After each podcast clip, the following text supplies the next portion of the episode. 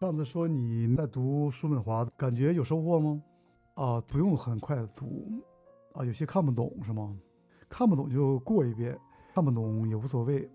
他的这个书出了以后，爱因斯坦感觉都在灵魂上受到很大的慰藉。你不是尝试在网络上做一些直播，有什么效果吗？啊，感觉开心很多啊！成功的经验里去感悟，然后一点一点的。就有点像滚雪球一样，这些小的改变看上去好像微不足道，实际上慢慢积累起来，它的威力是非常大的。那个叔本华那部分啊，因为我做了一点儿读书笔记，如果可以的话，我希望你推荐我，就是他的书，我从哪一部分可以开始看？他的书就是你看悲观那部分就可以。叔本华是这样描述人的痛苦啊。意志永远表现为某种无法满足又无所不在的欲求。对这句话特别关键。嗯，他的意思是什么呢？就是，比如你追求完美，你追求完美是什么概念？是一种欲望。嗯，你希望达到一种极致，就是你对好对美你有一个标准。对，人的欲望表现为永远无法满足。什么叫完美？完美就是一个不可能有结果的一个东西。对，如果你得到了你的欲求得到了满足。就像钟摆一样，很快你就会恢复平静。那心理学统计发现，就算你中了五百万彩票，那种幸福的感觉大概只能维持几个月的时间，比如五个月或六个月的时间。是的。然后你又会陷入一种无聊或者是枯燥，你会产生新的欲求。你不会欲求你拥有的东西，比如你有 iPhone，你不会说你再欲求同样的 iPhone，你会要求一个更新更好的 iPhone。嗯，这就是表现为一个永远无法满足的欲求。这是痛苦的根源。弗洛伊德有一个名言：“什么叫永恒？永恒就是永远得不到。”好，下面我就可以可以快点说了。如果不能满足的欲求是某种痛苦，那么世界就无法摆脱其痛苦的本质。他对摆脱痛苦实际上也给出了一个答案：只有放弃，无欲则刚。实际上和佛教那个放下啊是一样的。追求完美，咱们不提这个目标是好是坏。但如果这个追求目标使你不快乐了，那你就要反思了。我为什么追求完美？追求完美应该不是目标吧？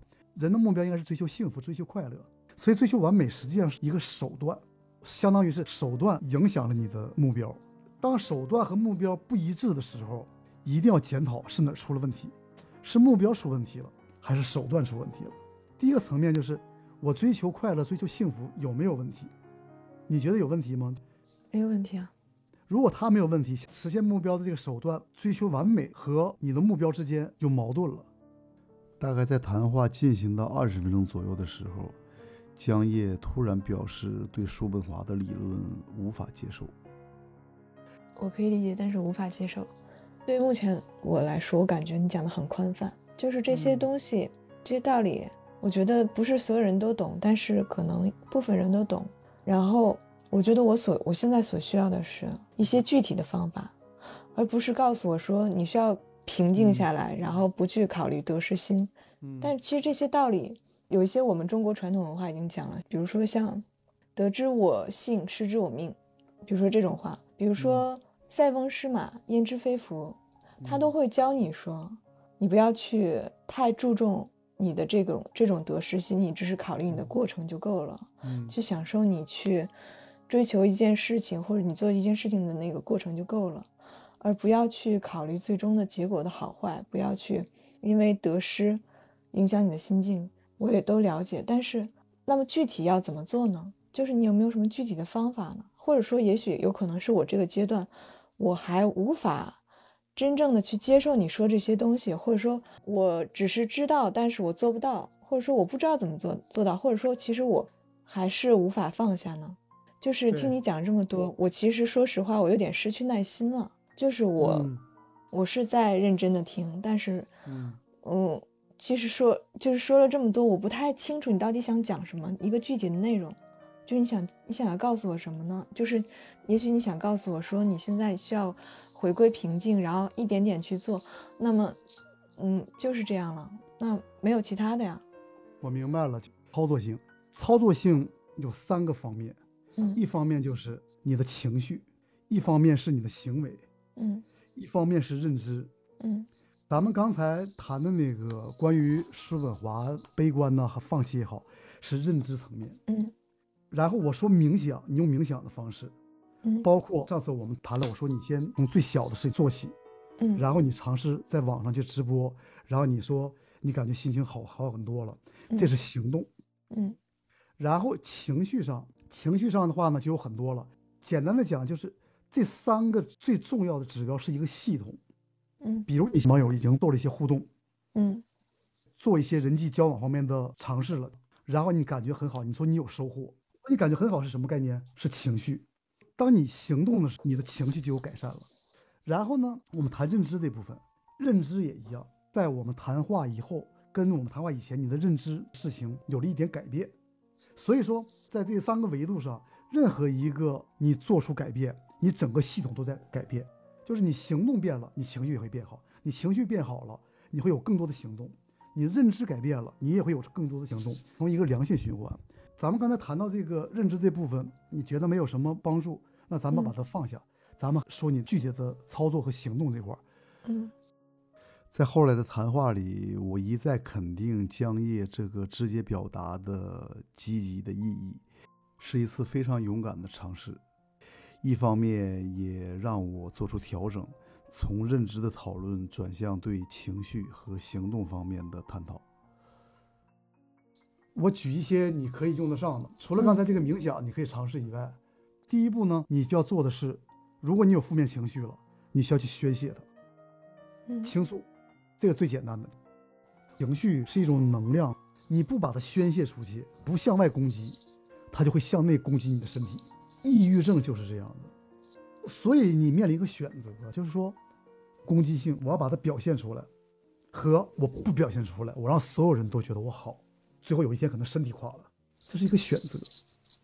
比如荣格就说我这个人一辈子哈说话特别直接，因此使我失去了很多东西，但是我也得到了很多东西。